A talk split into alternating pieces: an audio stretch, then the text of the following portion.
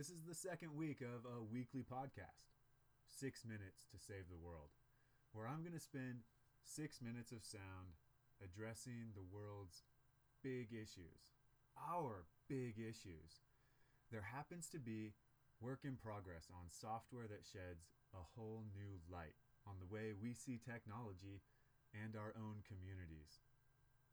This podcast is aimed at opening a public discourse on what are our problems, what are your problems, and how can we use our ingenuity, friendships, and a little algorithmic fiesta to start solving them. So, last week I introduced some of the thinking involved in creating the guide. Let's talk more about these puzzle pieces and how we can get them to fit just so. There are a lot of them, and this is only a six minute podcast. So I'm going to try and show how a lot, if not all, of these really big problems can actually be traced down to one ingredient, one missing piece that I think most of us feel so deeply in our bones, we don't even look that direction for the answer. But there it is. And then the missing link that brings that very ingredient to life makes it viable for 7, 8 billion people. I think there are a lot of intelligent folks providing discourse and evidence for some of our big issues. I'm talking oil, air pollution, fracking, CO2, war, poverty, hunger, disease. Okay, most of these things are logistical issues that take careful planning, time, evidence, and there are a lot of solutions out there. Yet, really, we all know the only problem is resource allocation. If there were enough resources and manpower and willpower to make a thing happen, we pretty much make it happen. Cross oceans, build bridges, build upwards, build to fly, build to drill, even building walls. We allocate our resources collectively where they can be put to use like a beehive, except with an evil queen.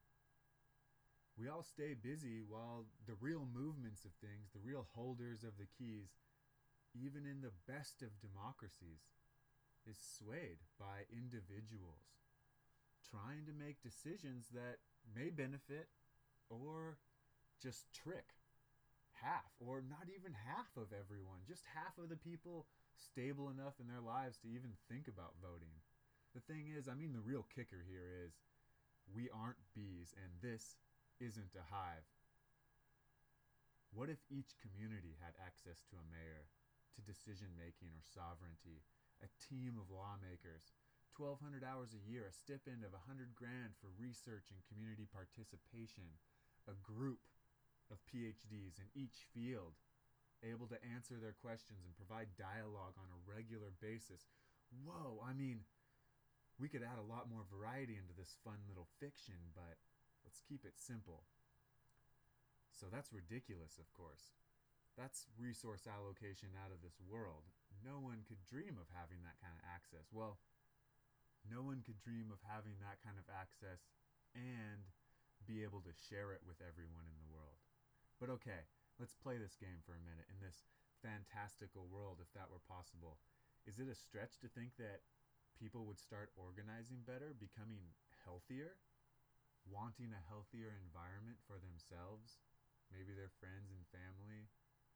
Now that the experiment of Facebook happened, we all know that we're connected.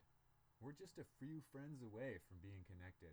Would we even be able to organize communities with enough food production, activity, social movement, housing fluidity, that they wouldn't even have to trade money anymore. Even if just their community, that would be huge. Everyone around the world would start feeling the effects of communities being able to export and import more effectively, less reliant on a dollar value, but ecological impacts. Things like transportation and land use would take on entirely different meanings. Would that be the next step in getting us back to an age of enlightenment? Is that the missing ingredient? Building real community supporting real leaders and organizing without a management class through technological logistics innovation? Welcome to the guide. Please visit the website, leave feedback, comments, questions. It's us right now, building the future we need for our children's health and safety. Don't be shy, don't be afraid, and don't make excuses because there's nothing holding us back. When we can organize at this scale, the sky isn't even the limit. Dream with me. Let's make it happen. The guide is real.